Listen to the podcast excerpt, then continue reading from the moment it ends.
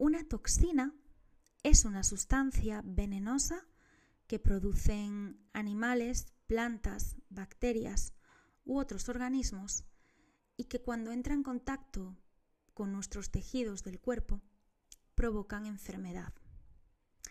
El término toxina viene del griego clásico, concretamente de la palabra toxicos, que significa flecha. y hoy vamos a hablar de varios tipos de flechas. Bos días, boas tardes, boas noites ou boas madrugadas. Benvido todo o mundo a Ollada Violeta. Hoxe imos falar de persoas, comportamentos e relacións tóxicas. Corregidme las personas que estáis al otro lado y que os dedicáis al amplísimo campo de la psicología, pero yo creo que todas las personas podemos llegar a tener algún comportamiento tóxico. Creo que hay relaciones que en un principio comienzan bien y con el paso del tiempo pues acaban siendo tóxicas y hay que parar. Pero algo que no creía antes sí que creo ahora, debido sobre todo a últimas vivencias y a cosas que me van contando personas que conozco, creo firmemente que sí, que hay personas que son tóxicas en todos y cada uno de sus comportamientos y en su forma de actuar.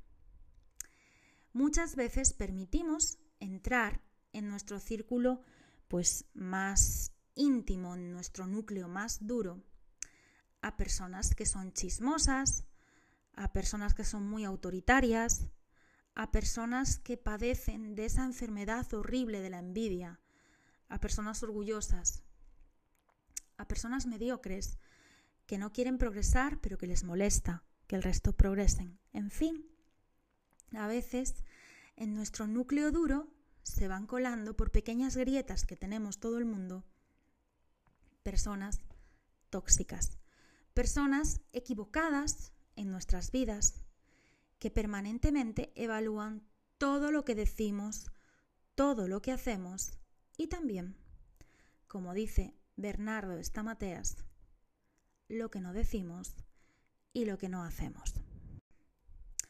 Los seres humanos somos sociales por naturaleza.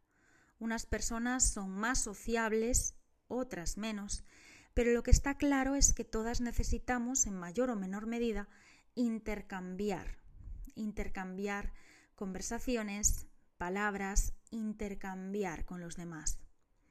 Ese intercambio, esa parte social que tenemos, es una fuente increíble de bienestar y nos da, nos va dando algo muy inmaterial que son aprendizajes. Por eso es súper importante que estéis atentas a la forma que tenéis de relacionaros con los demás y a lo que vais dejando pasar en vuestras vidas. Porque de lo contrario, sin daros cuenta, podéis caer en determinadas trampas, de determinados perfiles de personas que yo quiero pensar que lo hacen sin darse cuenta, pero que mm, van elaborando estrategias muy, muy complicadas para llevar a cabo ese intercambio. Yo soy autocrítica y creo que tampoco hay que dejar de lado un aspecto importante, revisarnos a nosotras mismas y ver en qué medida somos responsables de eso y también revisar nuestros propios comportamientos para ver lo que puede resultar tóxico y lo que no. Yo creo que las dinámicas tóxicas nos van apagando poquito a poco, nos van generando un malestar que a veces no sabemos de dónde viene y muchísimo estrés. Nadie, nadie, nadie es inmune a una persona tóxica, a un comportamiento tóxico, a una relación tóxica. Por eso, mm, yo creo que además de reconocer cuando estamos ante un perfil así, es necesario también saber cómo manejar la situación.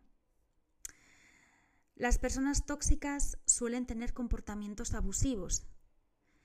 Eh, yo creo que no nacemos con toxicidad eh, ninguna. Es decir, mm, creo que a veces abusamos de designar persona tóxica a cualquiera que, bueno, pues que tiene una conducta un poco extraña o que tiene una conducta que impacta por, por efectos negativos. La verdad, las personas con comportamientos tóxicos afectan a cualquier clima. Crean relaciones de pareja que son una mierda. Edifican vínculos con el entorno que son, pues, la verdad, bastante peligrosos. Y dentro del grupo, pues acaban provocando que se rompan lazos, que la gente se enfrente y que ese grupo, pues, acabe por no ser tan, tan grupo o tan cohesionado como lo era en un principio. Todo lo envenenan. Por eso se llaman personas tóxicas. Como os decía, yo creo que hay que tener cuidadito. No debemos llamar a una persona tóxica a la ligera y mm, no debemos abusar de ese término. Hay que ser objetivas, y conscientes de que las personas tóxicas pues tienen un efecto sobre nosotras, pero que para calificar a alguien de tóxico pues no bastan cosas como que pues sea un compañero que siempre esté cabreado o que sea una persona que siempre nos dé una respuesta negativa o que sea una persona que nos lance una crítica puntual. Detectar un comportamiento o más bien detectar a una persona tóxica pues hace que tengamos que, tener en cuenta características concretas, características que sobre todo se mantienen estables en el tiempo y que además pues son características que esa persona va ejecutando con una intención muy, muy clara. Voy a hablaros de algunas. En primer lugar, hay personas tóxicas que cuando hablan tienen una visión muy pesimista de las cosas. El discurso de una persona tóxica siempre está construido a través de mm, pesimismo, quejas, críticas, el lado oscuro de cualquier cosa y suelen ser personas, como dice una de mis mejores amigas, que a cada solución le encuentran dos o tres problemas. Nada puede ser para este tipo de personas tan complicado como alcanzar un objetivo o realizar una tarea. Son personas expertas en encontrar problemas y hacen que a su lado la motivación de los demás se vaya apagando poquito a poco y cuidadito, como vuestra motivación no se vaya apagando. Ya se van a encargar de poneros una zancadilla hasta que vosotras también os convirtáis en ese ovillo de lana de dificultades. Porque claro, si a ellos no les sale, a ti tampoco te puede salir. Al llegar a este punto, eh, hay otra característica que me da muchísima pena, porque la viví hace poco con, con alguna amiga y era como un espejo. Hace años lo viví yo, ahora veo que lo vive alguna amiga y es que cuando estamos en una relación tóxica o nos cruzamos con una persona tóxica, a veces ocurre que te hacen creer que tú eres el problema. Te hacen creer que tú estás equivocada, que tú eres la que no sabes, que tú eres la persona incompetente, la que todo lo hace mal, y he visto a personas que al acabar este tipo de relaciones no sabían ni por dónde caminaban, eh, no sabían exactamente ni cómo estaba su, su vida, su autoestima, porque afectan de forma muy negativa precisamente a eso, al autoconcepto que tenemos de nosotras mismas. Suelen ocupar el rol de víctima. Cuando veáis a alguien que siempre es la víctima de todo es muy probable que sea una persona tóxica. Si lo hace de forma prolongada en el tiempo, claro. El ser víctima hace que los demás entreguen tiempo y recursos a consolar a esa persona.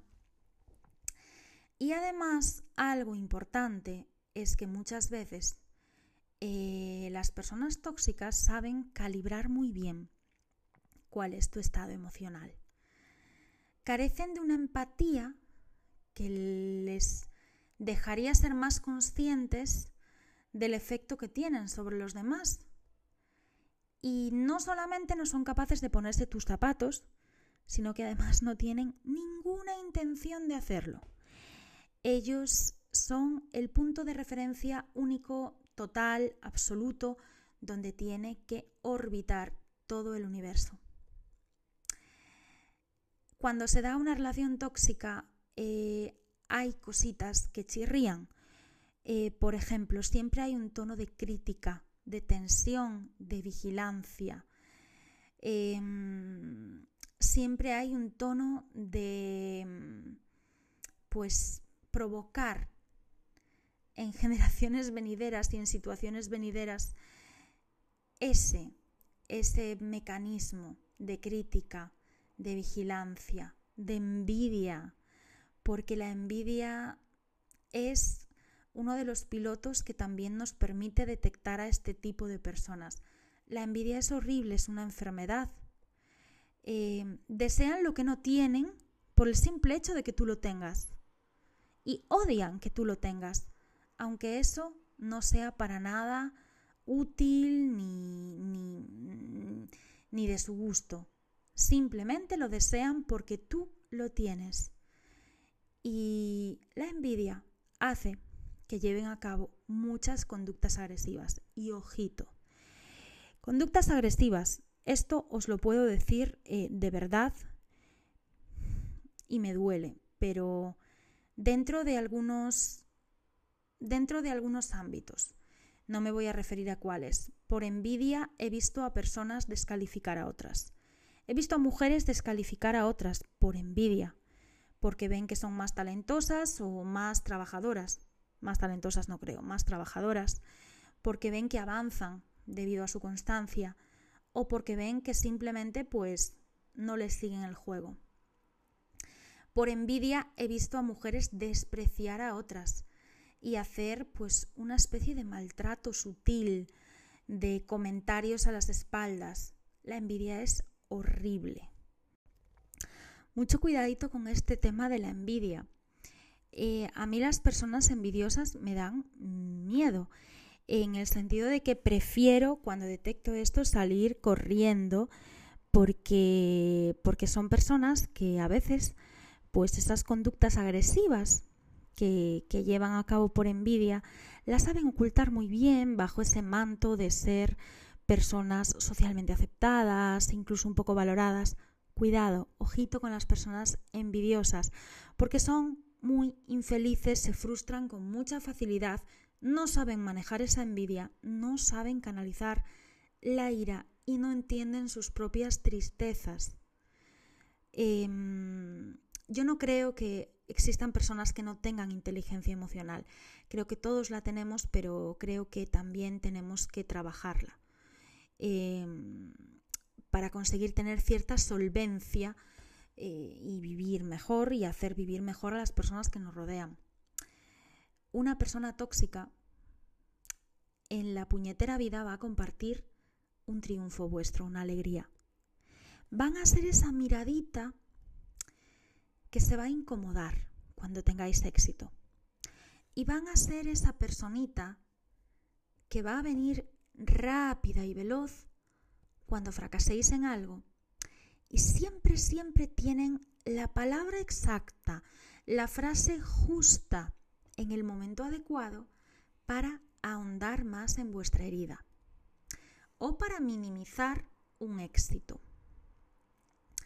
La verdad es que creo que muchas veces no nos damos cuenta de que estamos ante una persona tóxica, muchas veces también no nos damos cuenta de que estamos manteniendo algún tipo de relación de ese estilo y otras veces pues no tenemos la capacidad ya debido al agotamiento de detectarlo y ya dejamos pasar y normalizamos lo que no es normal. Mi abuela siempre decía que hay que tener tiempo para hacer o mal y que ella no lo tenía.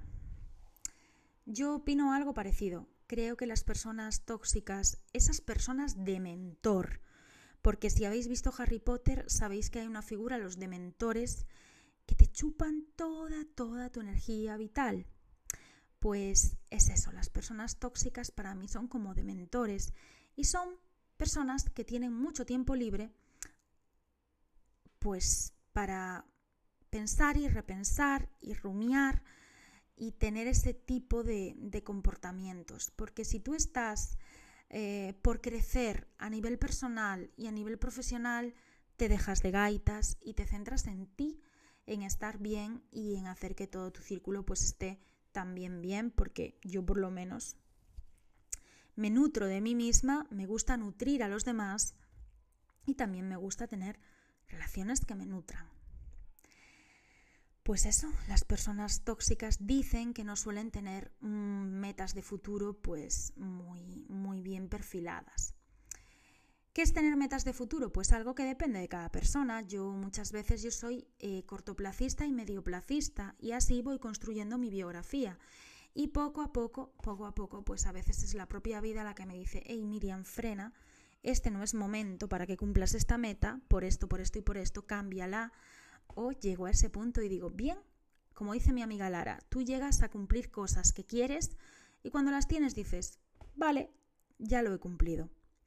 Y a veces es maravilloso y otras veces digo, qué genial haber llegado hasta aquí, pero quiero más o quiero otra cosa. Pues eso, que las personas tóxicas no teñen moito que hacer, como diría mi abuela. Son personas además que no arriesgan nada en su vida, esperan que lo arriesgues tú y no arriesgan nada por miedo, por vergüenza y porque no han sabido triunfar pero tampoco fracasar. Qué importante es fracasar en la vida para poder triunfar. ¿Cuántos se molestan las personas que son así? Cuando otras personas toman la iniciativa para algo. De ahí la envidia de la que hablábamos antes. Es como si no hicieran, pero tampoco quisieran que los demás hicieran. Y sobre todo son personas muy pobres porque juzgan siempre sin conocer. Emiten una variedad de juicios y de estupideces tan grandes sobre personas, basándose a lo mejor en un comentario de terceros o en sus propios sesgos, que de verdad a veces es mejor reírse por no llorar. Importante. Las personas tóxicas son expertas en algo, en lo que no les vamos a sacar el mérito. En el chisme, el rumor y la atrapallada.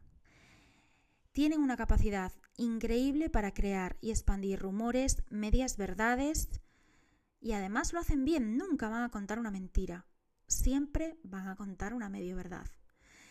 ¿Sabéis eso de que hay verdades, mentiras y estadísticas? Algo con lo que Paula Lois, que es estadística, no está para nada de acuerdo, pero yo sí.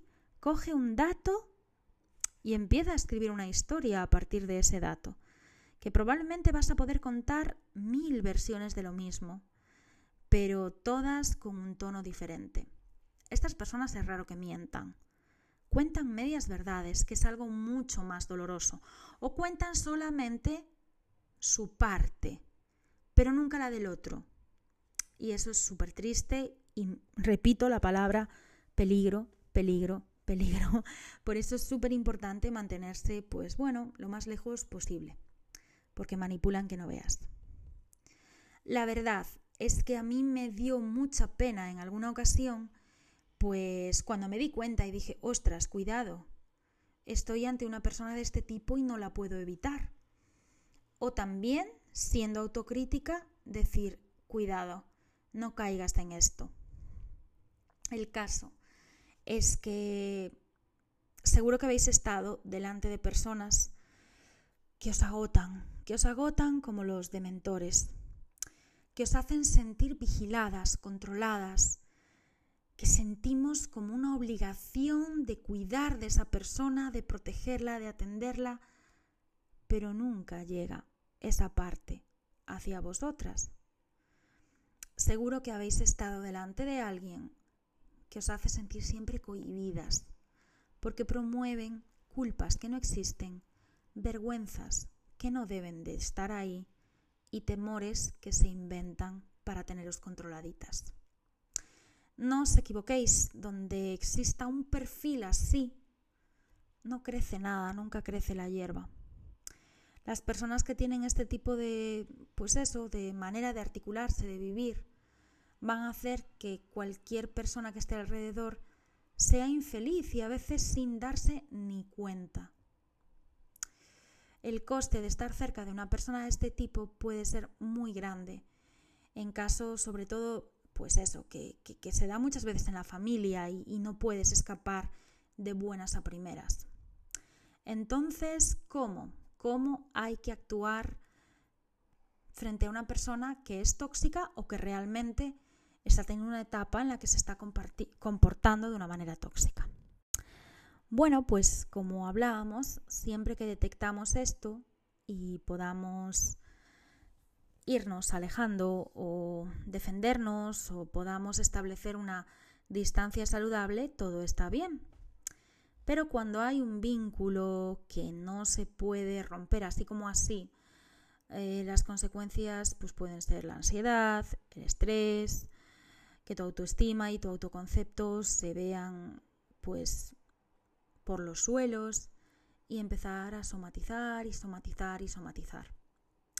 Alejarse parece la opción más efectiva, la más fácil, pero no siempre es posible. ¿Qué hay que hacer? Pues ser conscientes de que no podemos pedir a un limonero que dé peras, pero sí podemos ser nosotros el árbol que dé los frutos que queremos dar. Es decir, yo creo que hay que saber identificar qué rasgos son los tóxicos de esa persona. Porque, bueno, es raro que sea tóxica en su totalidad. Menuda desgracia tendría. Entonces, cuando ves los rasgos tóxicos de esa persona, pues hasta aprendes a tener cierta compasión y también aprendes a hacerles frente mmm, de una forma más fácil. Hay también que, eh, pues si no podemos reducir el contacto con esa persona, establecer unos límites. Y hay que pensar, eh, poniendo todo en un contexto, que cada conducta tóxica tiene detrás algo, pues una madurez emocional, una, emocional, una carencia, un miedo, etcétera, etcétera. Y ojito aquí, que no os pase como a mí. Que muchas veces, pues por ver miedo en la otra persona, carencia, un trauma, pues nos volvemos esa salvadora cuidadora y acabamos escaldadas. Cada uno que se vaya trabajando. Y si no, que vaya a terapia. Y sobre todo, intentad pues ser personas asertivas para estar bien protegidas y defenderos de ciertas eh, cosas. Eh, desconectando cuando esa persona empieza a quejarse, eh, y sobre todo pues sabiendo dónde están esas fallas y ese punto en el que ya empiezan a tirar de, tu energía. Hay pues cosas que causan infelicidad, que causan mala vida, pero que de verdad se pueden corregir, se pueden romper, se pueden eh, reprogramar y se pueden superar con fuerza de voluntad y si una persona quiere ser feliz.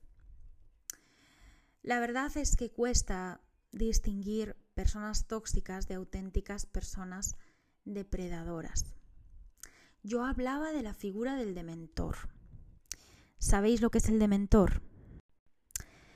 El dementor es un personaje magistral que flota en el aire, que es una especie de harapo negro, con una boca enorme que se posa frente a ti y te va consumiendo todos los buenos recuerdos hasta que poquito a poco te quedas sin energía vital.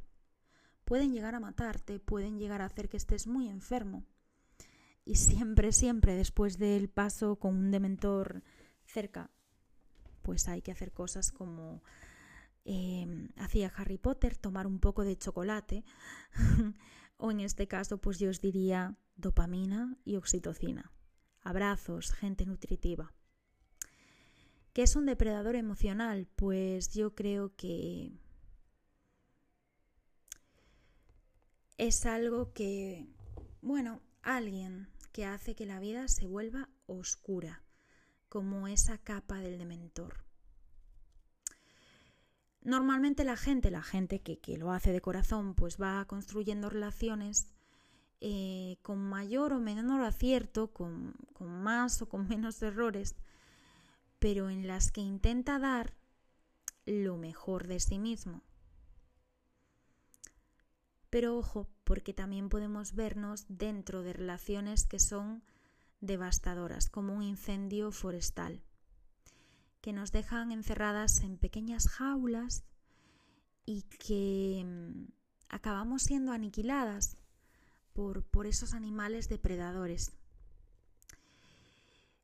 Los depredadores emocionales no es que coman personas, sino no es que coman personas como, como en la selva, que el más fuerte acaba comiendo al más débil. No, no, no, no, no. Todo lo contrario.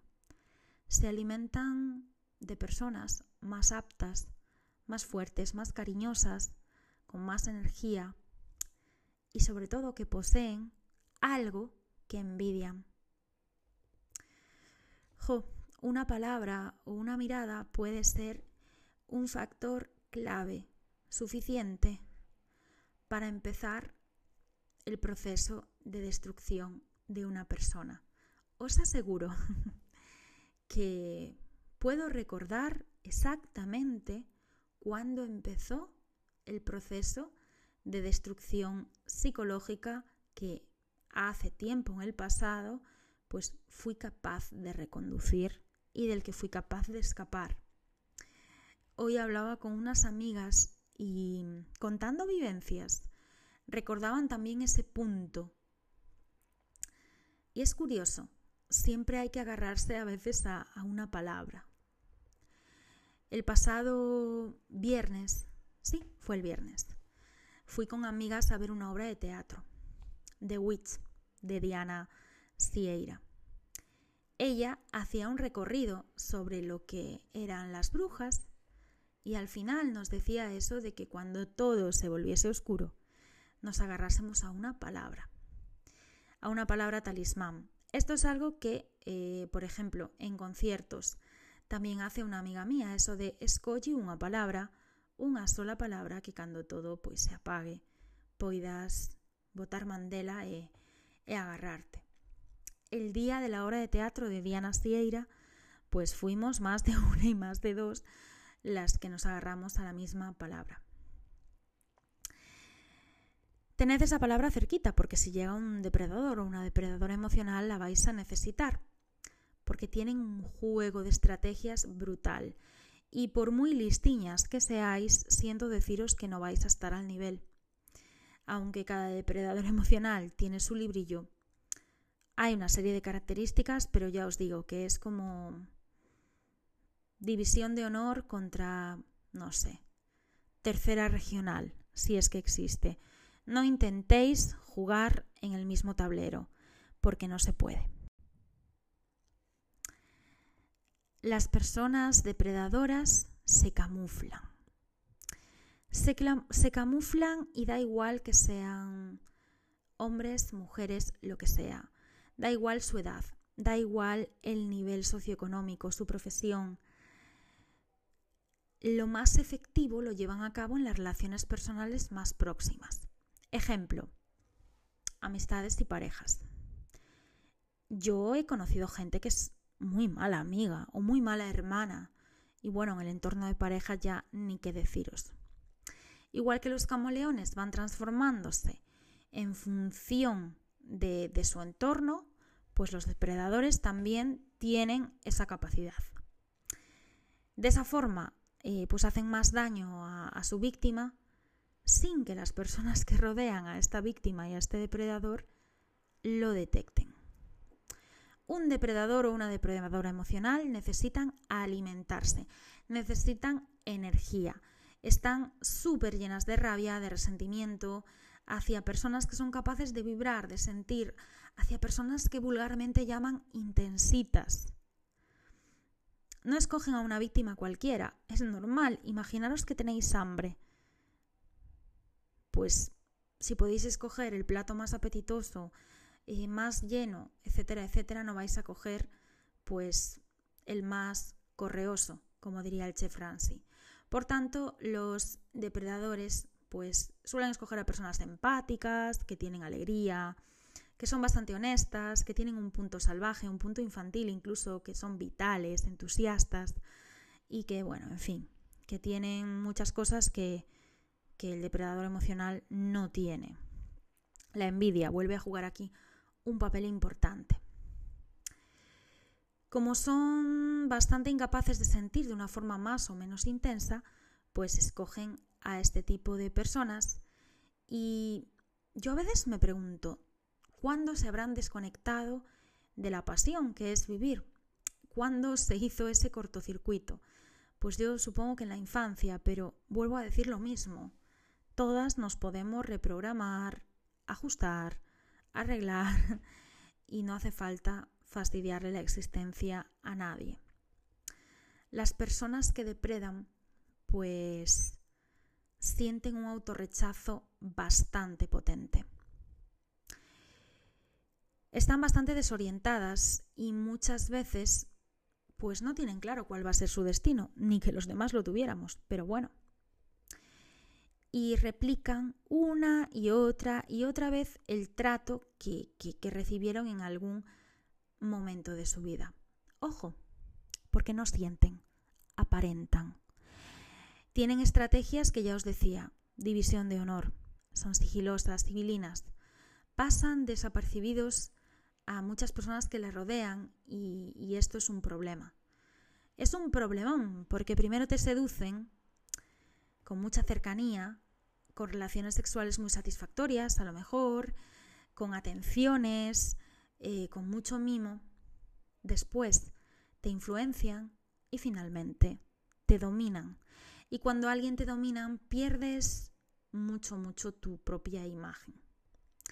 El proceso no es rapidito precisamente, tardan. Y mm, es como una tela de araña lo que hacen. Muchas veces no nos vamos a dar cuenta de que estamos en, ese tipo de relaciones, como pasaba con, pues eso, con las relaciones más tóxicas. Eh, muchas veces no, no nos damos cuenta hasta que ya llega un momento pero, en el que te quedas emocionalmente cao, en el que ya no tienes nada más que chupar, que ahí suele ser cuando te descartan, cuando se dan cuenta de que ya no hay más nutriente. Y, y bueno, y a veces os dais cuenta porque decís, ostras, que ya no tengo ni, ni, el brillo de lo que era. Yo no sé si es fácil o difícil eh, no llegar a este punto. Lo que sí sé es que deberíamos de hacernos algunas preguntas. Si alguien os hace o intenta hacer que perdáis el contacto con, con este núcleo duro, con esa red de apoyo que tenemos, que son los amigos, muchos o pocos, pero los buenos amigos y amigas, si te hacen sentir aislado, si tienes ya dificultades, pues porque siempre pasa lo de que tu amiga fulanita o tu amigo citanito no le gusta. Entonces no te das cuenta y ya acabas por no decirle que quedas con fulanito y citanita porque si no vas a tener movida. Error. Cuando ya hay dificultades para relacionarse con la gente con la que te relacionabas antes, o cuando tú tenías pues unos valores, una forma de pensar, y van pasando los meses o los años, y, te sientes tan perdida que lo pones ya todo en tela de juicio. Em, y te ves, miras atrás y te ves lejos de ti misma. Eh, ya no sabes cuál es tu identidad. Em, y sobre todo, chicas y chicos, peligrosísimo, cuando pasáis a valoraros por sus elogios o por sus críticas. Y cuando estáis ya llenas de culpa por algo que no sabéis ni por qué, y os da miedo expresaros, pues creo que habéis llegado a ese punto en el que os han hecho perder el soporte afectivo al que acudir. Y esto pasa, y pasa mucho. Miedo a expresarse, eh, perdida eh, totalmente en, en valores que antes se tenían y ahora se ponen en tela de juicio, una visión sobre una misma que depende de lo que te diga esa persona que es depredadora emocional, pues cuando pasa esto ya estáis metidas en la jaula. De la jaula se sale, no es fácil, porque cada vez que intentéis salir os va a venir el miedo, os va a venir la inseguridad. Probablemente la persona que ha decidido ser depredador, vuestro depredador o depredadora, ha metido la mano en las inseguridades más profundas que tenéis. Em, os ha hecho dudar de todo y, y de todos. Entonces, cuando la inseguridad y el miedo pues también están instalados dentro, cada vez que vayáis a abrir la puerta de la jaula, porque además os van a hacer creer que la jaula no está cerrada, os van a hacer creer que la jaula ni existe. Pues eso, que cuando lleguéis a este punto se puede salir de la jaula, pero hace falta un poquito de trabajo para esa liberación. Es un proceso lento, liberarse no es lineal, pero yo creo que con ayuda profesional todo el mundo lo puede conseguir, recuperarse, sanar.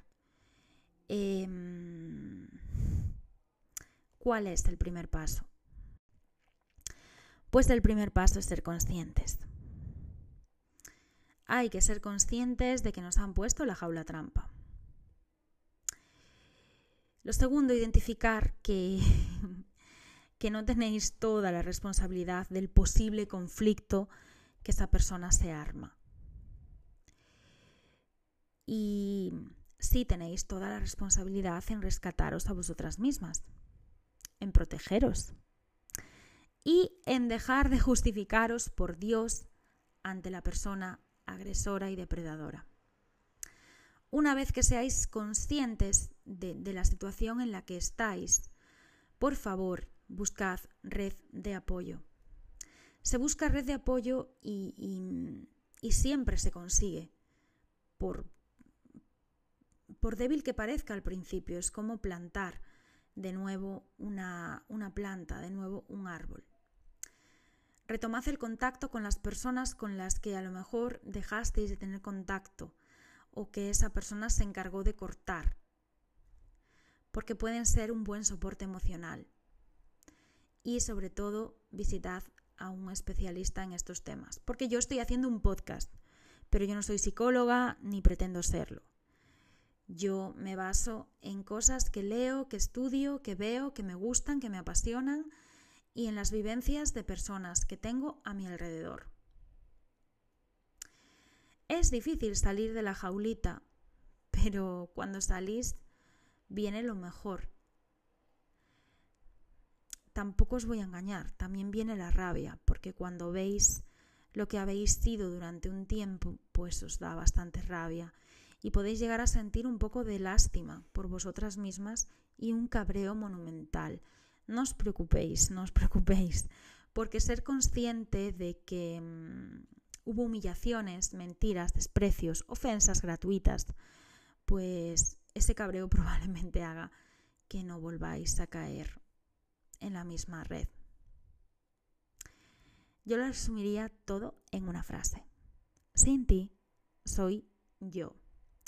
Es una frase muy potente, es una frase muy, muy triste, pero es lo que suele pasar en estos casos. La verdad es que mm,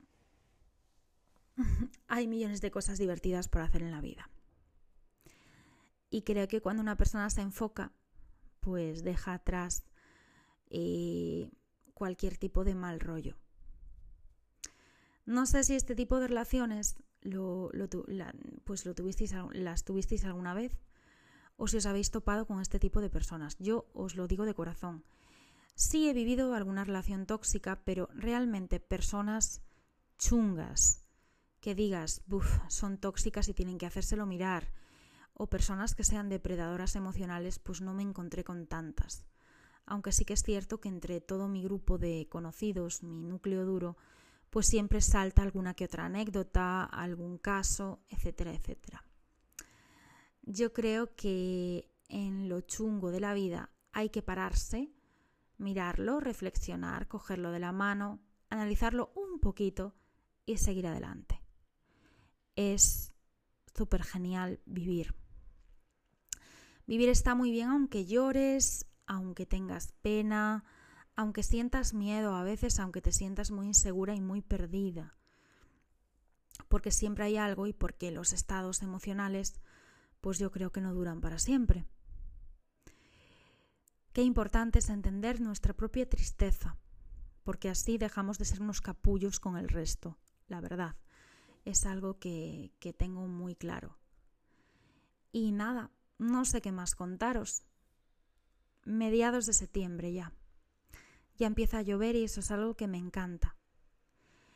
A la pregunta de si te encuentras bien, si estás bien, probablemente va a haber muchos días en vuestra vida que digáis, pues mira, no. Pero también va a haber un montón de días que digáis, estoy perfectamente.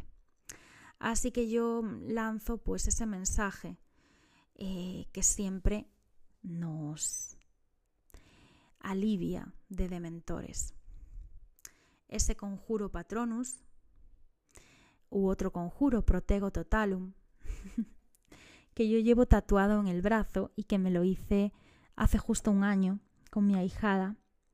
Ella tiene su patronus y yo tengo mi protego totalum. Y poco a poco pues no nos ha ido tan mal, la verdad. Me estoy cayendo de sueño, así que Bos días, boas tardes, boas noites ou boas madrugadas. Espero que disfrutarais de este Hollada Violeta, que es una disertación de la leche sobre cosas que no queremos tener cerquita. Mucho amor, muchísimo, muchísimo amor y todo lo que duela, todo lo que no proteja, todo lo que no busque haceros sentir bien, pues es otra cosa.